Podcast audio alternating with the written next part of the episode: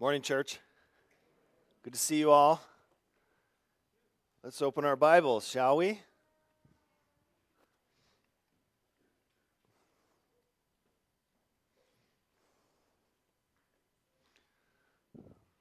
We are in the book of Revelation. If you're new to the church, we are going through Revelation verse by verse, chapter by chapter. And we are in the trumpets this morning. Chapter 9, verses 1 through 12.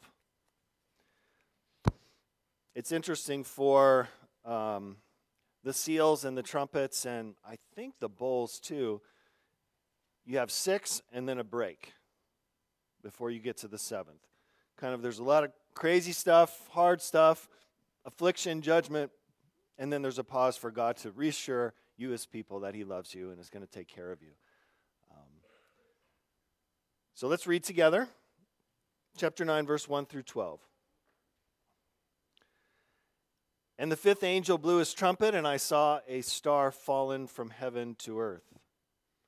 And he was given the key to the shaft of the bottomless pit. And he opened the shaft of the bottomless pit, and from the shaft rose smoke like the smoke of a great furnace. And the sun and the air were darkened with smoke from the shaft. And the smoke came, then from the smoke came locusts on the earth, and they were given power like the power of scorpions of the earth. They were told not to harm the grass of the earth or any green plant or any tree, but only those people who do not have the seal of God on their foreheads. They were allowed to torment them for five months, but not kill them and their torment was like the torment of a scorpion when it stings someone. And in those days, people will seek death and will not be able to find it. They will long to die, but death will flee from them. In appearance, the locusts were like horses prepared for battle. On their heads were what looked like crowns of gold. Their faces were like human faces, their hair like women's hair, and their teeth like lion's teeth. They had breastplates like breastplates of iron, and the noise of their wings was like the noise of many chariots with horses rushing into battle. They have tails and sting, and sting like scorpions.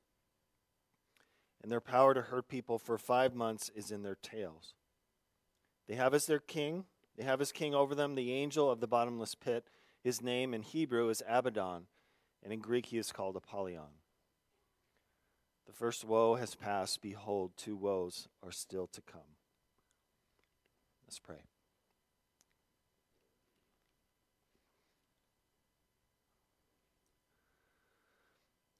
Father, as we gather and assemble your people, you've called us to worship and to sit under the preaching, the heralding, the proclaiming of your word. For, Father, you are speaking this morning in the Son by the power of the Spirit. May we not forget that.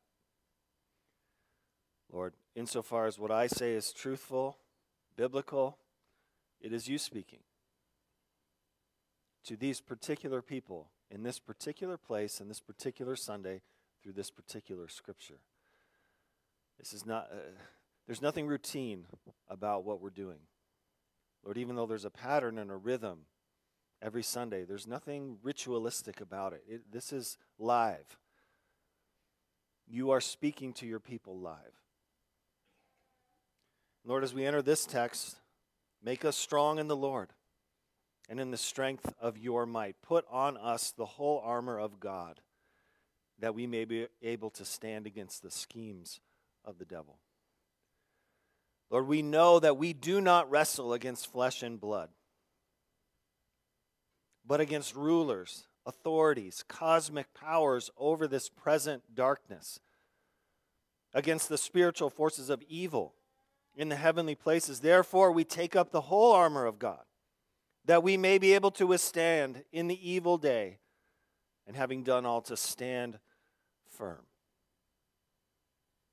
We stand firm, therefore, having fastened on the belt of truth, put on the breastplate of righteousness, and as shoes for our feet, readiness given by the gospel of peace. We are ready to share and give a reason for the hope that is in us. Father, in all circumstances, we take up the shield of faith, which can extinguish every evil dart of the evil one.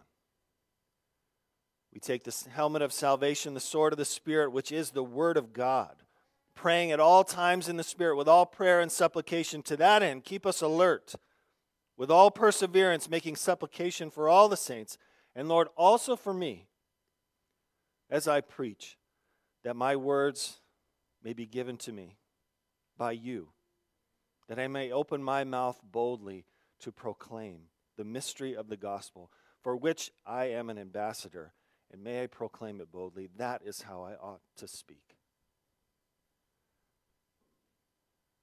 We pray all this for the glory and the sake of our Lord Jesus Christ. In his name, amen.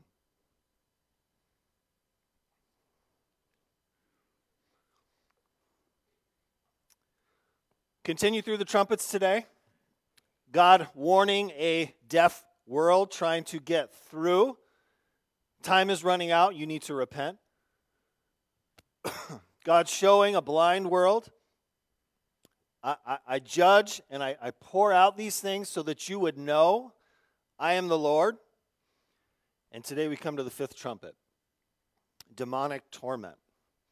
As Christians, we believe in uh, uh, a natural world and a supernatural world. We believe in the physical and the spiritual. We believe in the material world we can see and an Im- immaterial world we can't see. Despite, kids, what your ninth grade science teacher may tell you, and they may be a lovely person, but if they tell you the only thing that's real is what you can see, they're wrong. They're wrong. And they're not arguing with me, they're arguing with God. That's not me saying it, that's God saying it. Here's how you should respond to that, kids.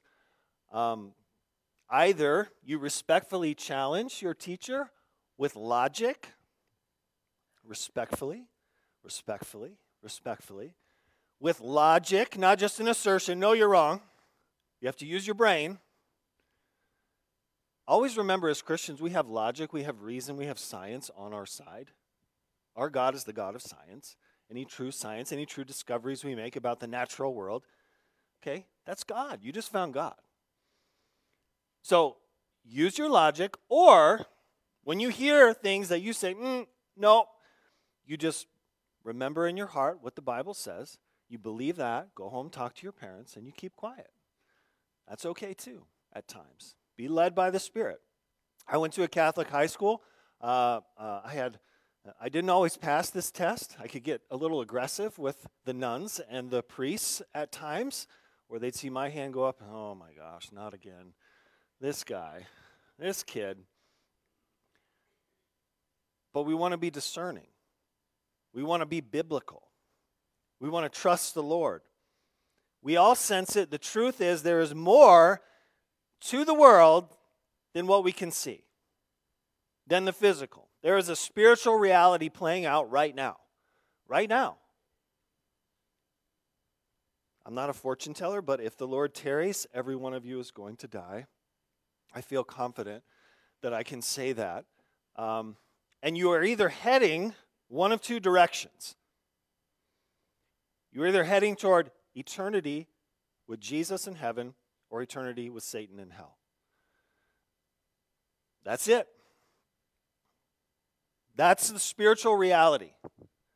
That's what's coming. Jesus in heaven, Satan in hell. Where are you headed? Where are you headed? Some of you are headed for hell, but you're here. You're listening. So we want to fix that. God wants to fix that. We want to ask God to move in your heart so you would believe in the person and work of Jesus Christ. If you want to know why we do this every week, it's not like it's you know, just fun to put all this together and put a sermon together and Trevor's practicing all week, songs, and we got a lot going on. No, we do this to talk about Jesus. It's all about Jesus. We love Jesus. We believe in Jesus. He is the way, the truth, and the life. We come to talk about Jesus and to herald what he has done for us, to announce it and proclaim it in confidence that some will be saved. Some will be saved. So we proclaim Christ crucified, resurrected, ascended, returning without hesitation. without trepidation. We believe in the power of God. Where are you headed? Where are you headed? You will walk out of church today having made a decision. Understand that. It will either be heading toward Satan in hell or Jesus in heaven. You will make a decision. What will it be? What will it be? Revelation gives us a glimpse of the spiritual realm that we can't see. There's a lot happening, there's a war going on. God is moving, God is active, not just in the physical world, what we can see, but in the spiritual world. So, we're going to walk through this text, and then I'm going to answer some questions about the demonic spiritual realm. Okay? Let's start with verse 13. Then I looked, and I heard an eagle crying with a loud voice as it flew directly overhead Woe, woe, woe to those who dwell on the earth at the blast of the other trumpets that the three angels are about to blow. In the Bible, this is the language of God's curse. Circling. God is circling over his prey like an eagle. Who is the prey? Those who dwell on the earth, which in Revelation always, always, always means unbelievers.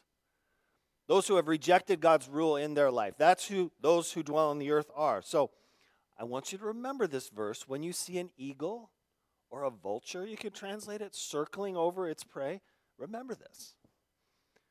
That's a warning.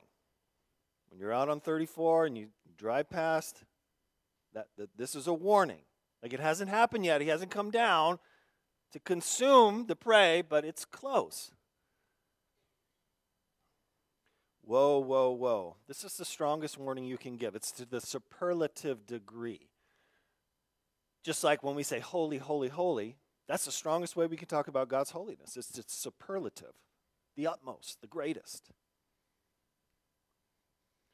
God is warning. God is warning. Repent. Chapter 9, verse 1. And the fifth angel blew his trumpet, and I saw a star fallen from heaven to earth and he was given the key to the shaft of the bottomless pit. Now, there's a lot of debate here, did a lot of reading. Is this a fallen angel? Is this a good angel, this star fallen from heaven? My tentative opinion is that it's a good angel um, whom Jesus has entrusted with opening the lock he's put on the gates of hell. So he's giving his angel to open this lock. He opened the shaft of the bottomless pit. So this is hell. And from the shaft rose smoke like the smoke of a great furnace. And the sun and the air were darkened with the smoke from the shaft. Then from the smoke locusts came locusts on the earth, and they were given power like the power of scorpions of the earth. Okay. These locusts are not Apache helicopters coming from Russia. Some of you have heard that. You've been taught that. I think I could just say that confidently. This is demonic activity.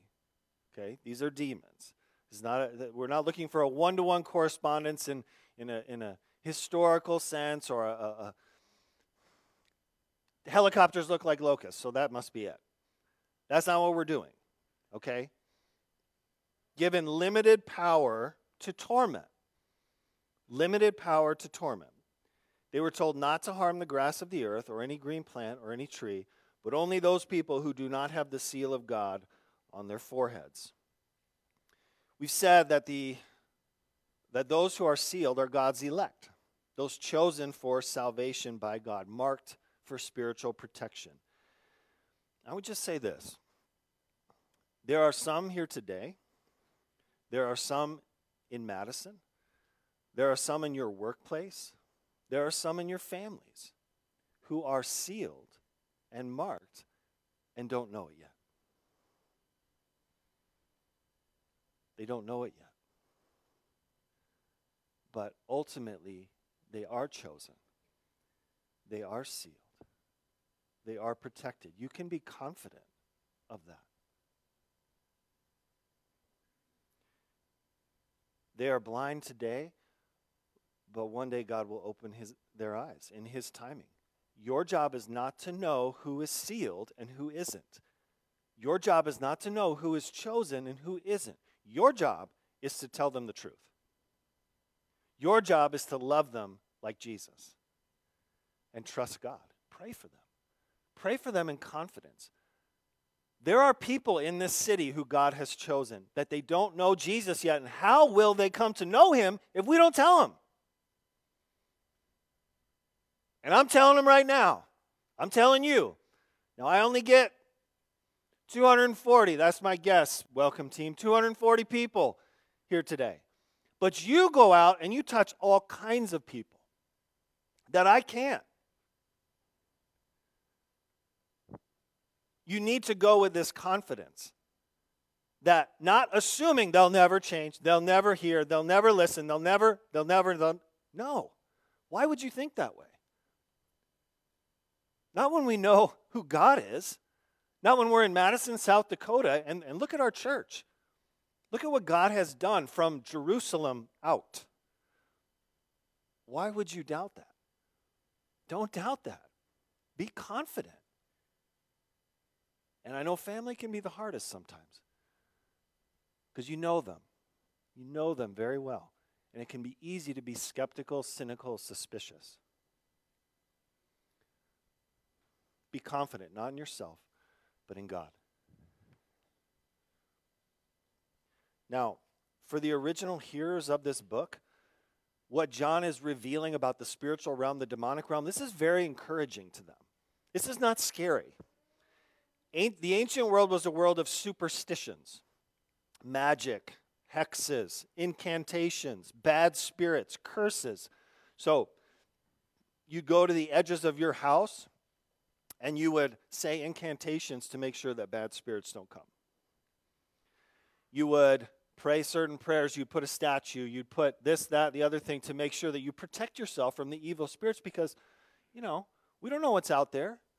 It's scary. We want our crops to go. We want to have food for our families. We want to have babies. We need to protect ourselves. In our day, this would be knock on wood.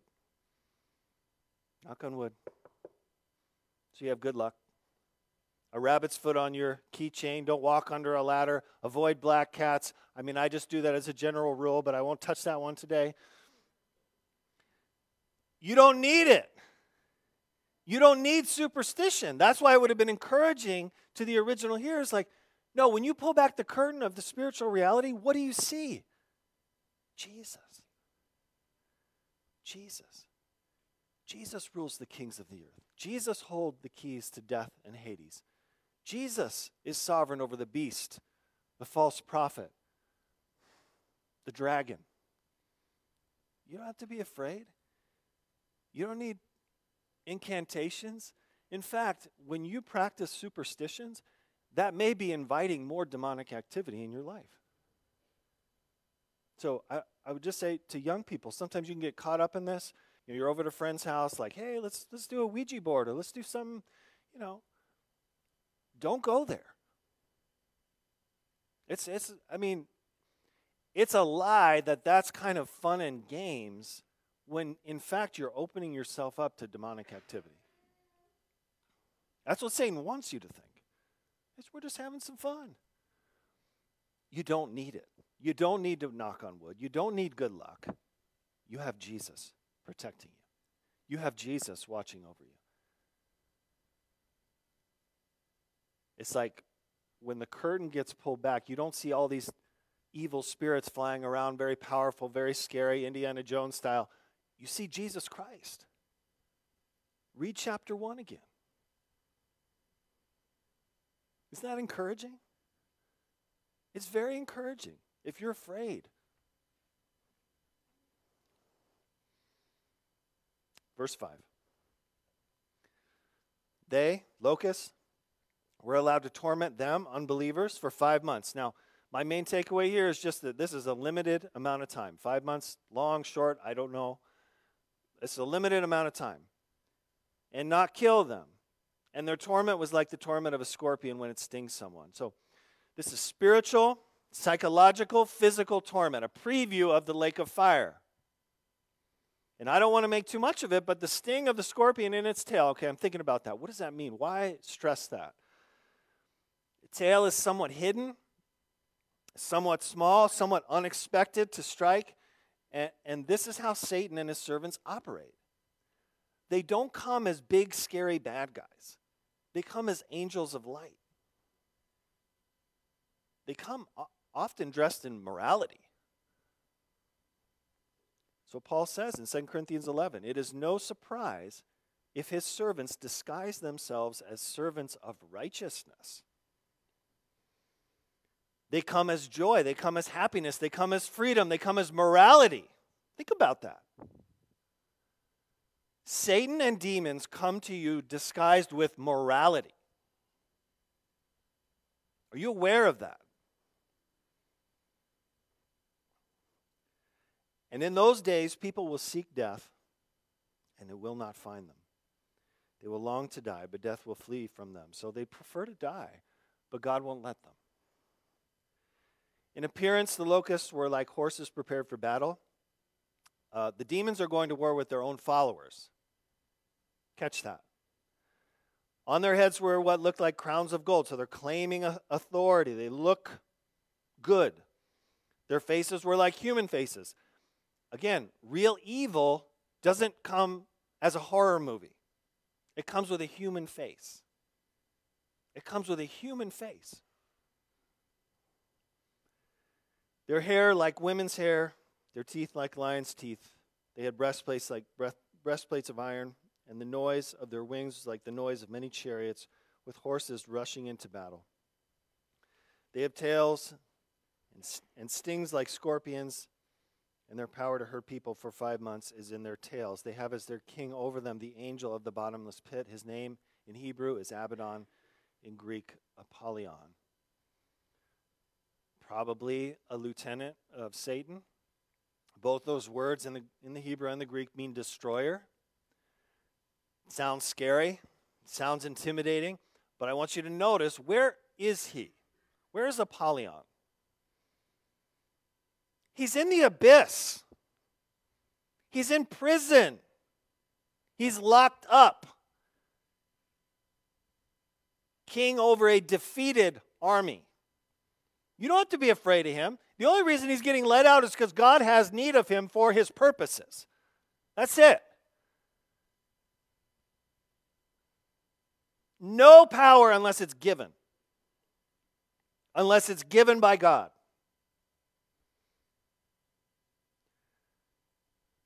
God has the key. God has the key.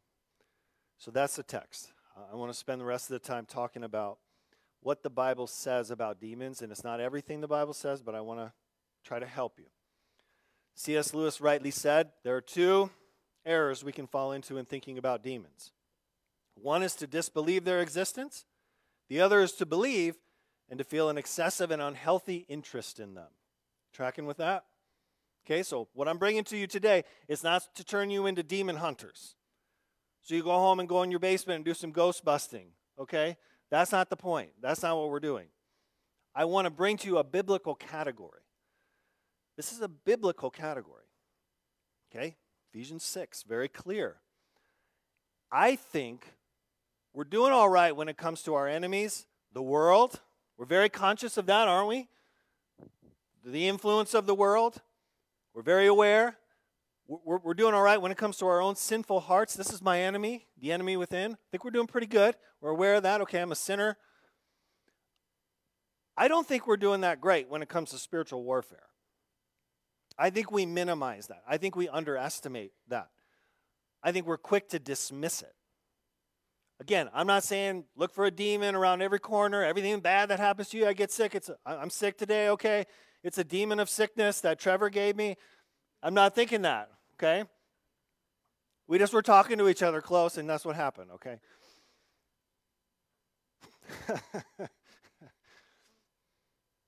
Do you have this as a category? Is this something you never think about? Or is it something hmm, you're aware of? That's my goal. So, first question What is a demon? These are angels, created good, who turn bad. There was a coup attempt in heaven. They followed Satan to try to overtake God. Jude 6 says they did not stay within their own position of authority. It was, a, it was pride. It wasn't good enough to just be angels, we have to be God. They wanted more, and, and we don't have a lot in the Bible about this, but before the world was created, our world, there was a war in heaven. And they lost. 2 Peter 2 4. God did not spare angels when they sinned, but sent them to hell, putting them in chains of darkness to be held for judgment. No chance of redemption, no Savior, no grace, only judgment. There's no Savior for angels. I don't know why but there isn't. That's why they are so interested in you and long to look into the gospel. They don't they've never experienced it. You've experienced grace and redemption. They have it. Either good or bad, fallen or non-fallen. And know this because I think this is we, we sometimes give more credit to demons than they deserve. They can't read your mind. They don't know your thoughts. They can't be two places at once, it's just one place at a time. All they're doing is observing. They're just observing you, they're taking it in, they're, they're scheming. How can I trip you up? How can I harm you? How can I harass you? How can I discourage you? That's their mission. How do they torment non Christians? Is what we're dealing with. Any way they can physically, spiritually, emotionally. And here's what I want you to see in our text today, and I want you to have this category Satan, demons are torturing their own followers.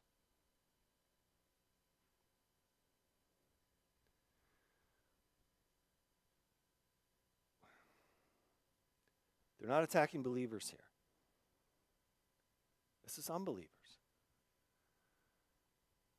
In other words, Satan beats his kids. This is their father. Jesus said that. Your father is the devil. He beats his kids. If he's the general and these are his soldiers, he shoots his own soldiers. He's sick. He's sick. And so when you work and relate and talk to those who don't know Jesus, have compassion on them. Have compassion. Their leader, the one they've sworn allegiance to, whether they know it or not, tortures them, torments them, abuses them. And they don't have a God they can pray to. They don't have hope apart from meeting Jesus. They are under the power and the sway of the evil one. Have compassion on them, see them that way. Not just as someone I want to argue with and, and prove my point,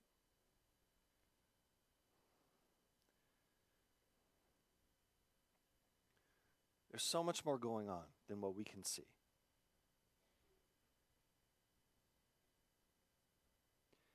If you haven't given your life to Jesus, understand you have given it to Satan. And you may say, Whoa, easy there, killer. I, I, I never swore allegiance to Satan. I, I, don't practice witchcraft, satanic things. What are you talking about? I'm just a normal person living my life, trying to do my best. One of the great deceits of Satan is to cause you to believe that, to tempt you to believe you haven't made a choice. You have. You have. Given who Satan and demons are, given who God and Jesus are, if you're not a Christian, let me just ask you. Let me appeal to you. Would you rather serve someone who delights in your suffering, and he does, or someone who delights to end your suffering? Would you rather serve someone who delights in slavery, rape, murder, sexual assault? He delights in these things. Or would you rather serve someone who hates and judges those things? Would you rather serve someone who lies to you? It's always a lie. You know how that hurts when someone lies to you. Or would you rather serve someone who always tells you the truth? Would you rather serve someone who hates you or someone who unconditionally loves you? Who, though you were his enemy, and you deserved his punishment and wrath, laid down his life for you. Why wouldn't you want to serve him? Why would you spend one more day serving someone who hates you and is working to torture and torment and destroy your life? That's the choice you have to make.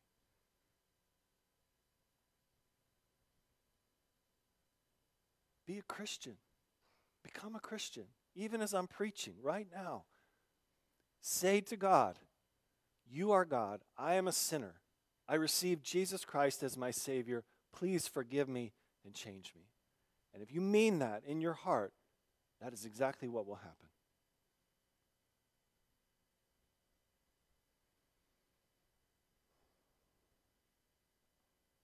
All those who call on the name of the Lord will be saved. And maybe today's the day.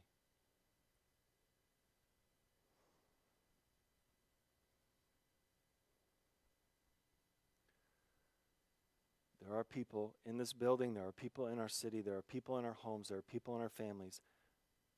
We want you to move from the domain of darkness into the kingdom of light. You don't have to stay there. Next question Can a Christian be demon possessed? Can a Christian be demon possessed? Here's the big idea no. No. No. You have the Holy Spirit dwelling within you. Why would a demon ever go there? They're scared of God. Do you know what happens when Jesus meets demons? They're scared. And as Jesus taught us, a house divided against itself cannot stand. You can't have a demon and the Holy Spirit living within you at the same time. It's not possible. So you shouldn't be afraid of that. Demons can influence and tempt Christians, but they cannot overtake them. We're not going to be casting demons out of Christians. The Holy Spirit dwells there. Okay? You don't want to go in that house.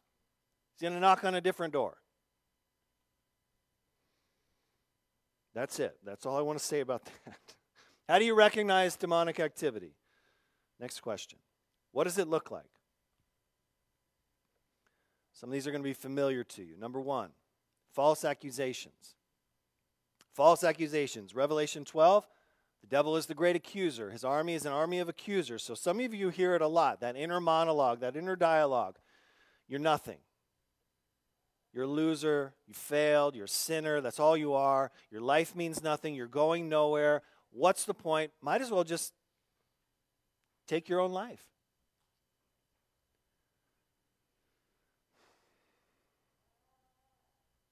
Not God's voice. It's not God's voice. That is demonic accusation trying to discourage you. He's lost. All he can do is try to discourage you. So when you hear that, you speak back. Scripture, truth. That's a lie. And that's evidence of demonic activity. If you're hearing that, if that's coming to you, number two, division and disorder. When you see a church divided and disordered, demonic activity. When you see a family, a marriage, divided, disordered, demonic activity. Uh, I don't know if you have, but Carrie and I have seen it in the church. And it just feels weird. it's just confusion. It's people don't know what's going on. They're confused. They're turning on each other. They're suspicious of each other. Division, faction, little group over here talking, little group over there talking, little group over here. They're not talking to each other, talking about each other. It's demonic. This is why Paul has no time for divisive people. Titus 3:10. Warn them once, then twice. Have nothing to do with them because they are sinful and warped. It's demonic. And as Christians, as members, as, as a church, particularly as elders, we're watching out for that. We don't want to give any daylight to division and to demons. Number three, false teaching. 1 Timothy 4 1. Now the Spirit expressly says that in later times some will depart from the faith by devoting themselves to deceitful spirits and teachings of demons. deceitful spirits, teachings of demons. Demons teach. Demons teach. Through the insincerity of liars, so they through through the insincerity of liars whose consciences are seared. They don't care. Who forbid marriage and require abstinence from foods that God created to be received with, with thanksgiving. So it's interesting to me that one teaching Paul picks out right after he says that is legalism. Isn't that interesting? Extra commands, extra laws, extra rules beyond the Bible. It's demonic. You hear it in religious circles. Some of you grew up with this. Okay, if you grew up in a more, uh, say, fundamentalist, not that all fundamentalism is bad, but you know what I mean. Okay? strict rules. Everything is black and white. It's good, bad, you're good, he's bad. What it's just very oversimplified. Eat this, don't eat that. Drink this, don't drink that. Uh, we were in a church where there was a, a strong push from like up front to not drink water out of plastic water bottles because they're bad for you. The BPA, you know, that can get in there and get in your body. And this is God's temple, so why would you do that? Now, you, you, you want to have that conversation on the side with a friend, you know, hey man, BPA free, go BPA free. That's fine. But if that's coming from the church, if that's a cultural thing, and I could name a hundred examples, if it's cultural, if it's embedded, if, if you don't do it and you kind of get the stink eye and like, mm, that's legalism. That's demonic. If I don't I have not found anything about BPA free water bottles in the Bible. We need to be very careful and major on the majors, okay? Again, you want to have that in love with your friend. You want to talk about those things. Hey, notice you're not eating well. Like maybe think about it. I love you. Fine. Great. Could be a, a good friend, but we need to be careful about going further than the Bible goes. And many churches are not careful about that. They allow cultural expectations to take root in a church so that people feel them. If I don't do this, I don't vote this way, I don't educate my kids this way, if I don't have a skirt that's, you know, three inches below the knee, not two, we got problems.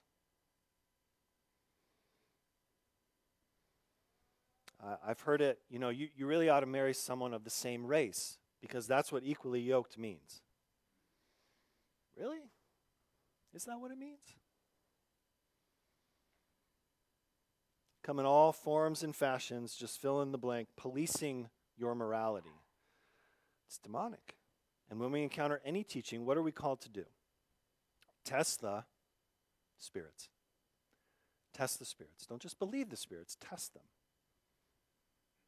De- a demon's favorite teaching is one that's almost true.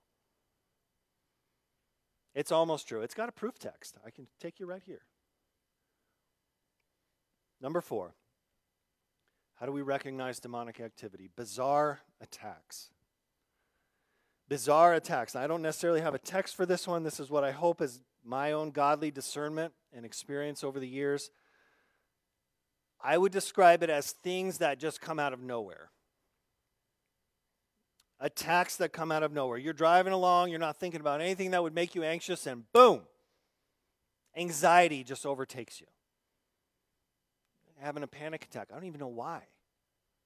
Now, I'm not saying there's a, not a physical component of that, but it, especially if you're trying to do something good and you just have bizarre opposition coming against you, I suspect demonic activity. Where did that come from? Why? Why is that happening? There just doesn't seem to be a, a, a clear cause and effect. One example, and a few of you know this because we asked you to pray. Um, on Sunday mornings, I, every Sunday, will go through my sermon. I'll pray through it, I'll read it, think about it. And for over a year, during that space of time, I would get violent coughing attacks. I wasn't sick. I wasn't coughing before I started reading my sermon. I wasn't coughing afterwards. But in that time, when I was doing that, I couldn't stop. It was like clockwork. I mean, Carrie and I, in the end, just started laughing about it. And that's a good thing to do when you suspect demonic activities, just laugh. But I tried everything. I tried drinking water. I tried going to a different room. I tried standing up. I tried sucking on three cough drops at once. It didn't matter. It just happened every time. And then one day, it stopped. I suspect demonic activity. That what I was doing in those moments, very dangerous to the enemy. What's happening right now is very dangerous to the enemy. And so that kind of bizarre opposition that you're bumping into. Now, can I, can I prove that? Can, is that absolutely true? Not necessarily. But that's my suspicion. I have no other explanation, really. Why would that happen? It doesn't make sense. You guys know me. I'm not walking around hacking all the time. For 30 minutes every Sunday.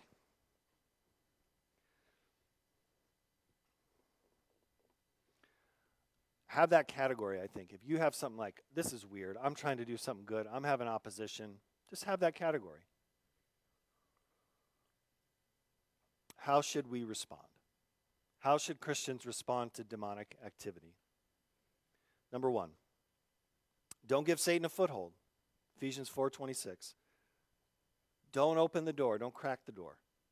Okay, couples, you go to bed angry, you give Satan a foothold. You open the door to demonic activity because now he has something to work with your anger. That's what he's looking for, something to work with. Anxiety, if you just give yourself over to it, constantly, constantly thinking about the future, worrying, worrying, you're opening the door. You're giving him a foothold, something to work with. You stop coming to church, you separate yourself, isolate yourself from the church, you're giving him something to work with, you're opening the door.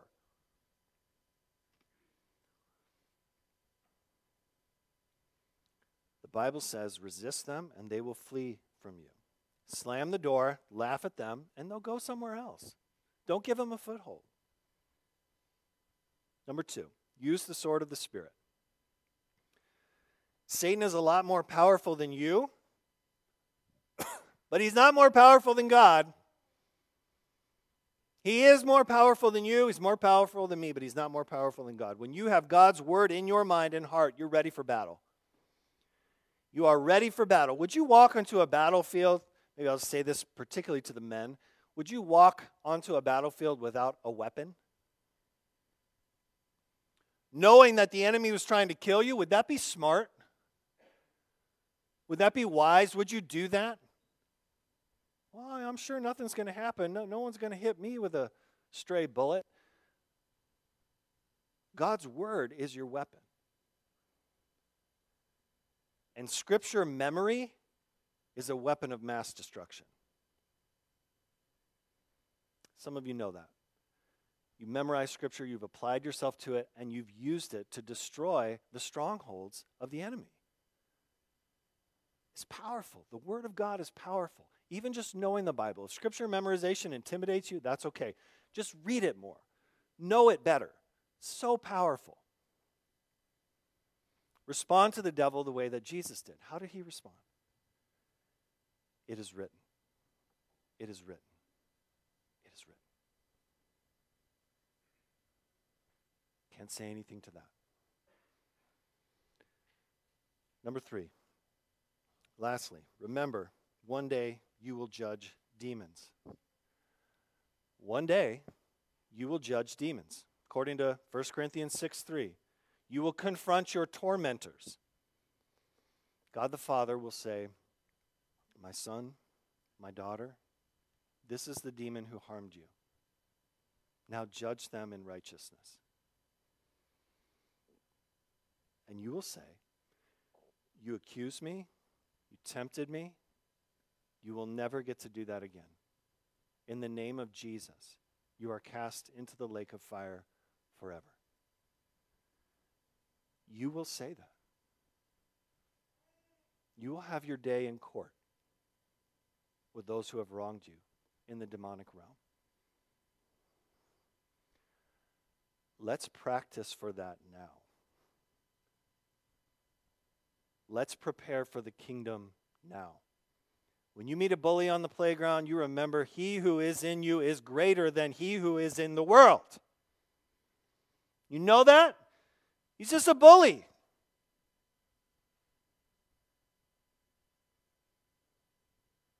You are God's son. You are God's daughter. He can beat up anybody. You're with him. So you remember that. You have confidence. You laugh at Satan. He hates it when you do that. When you meet those forces, when you feel that, when you sense that, when you see evidence of that, you should have absolute confidence, not fear. You're with Jesus, and He already won. Let's pray.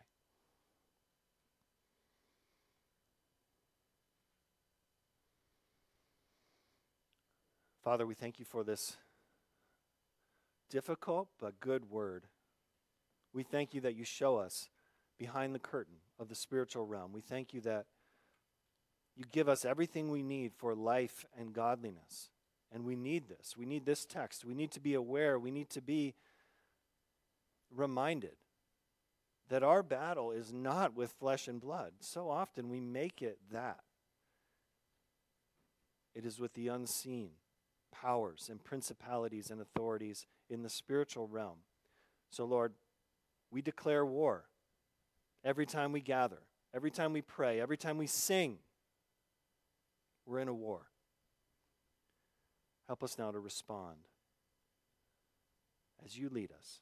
In Jesus' name, amen.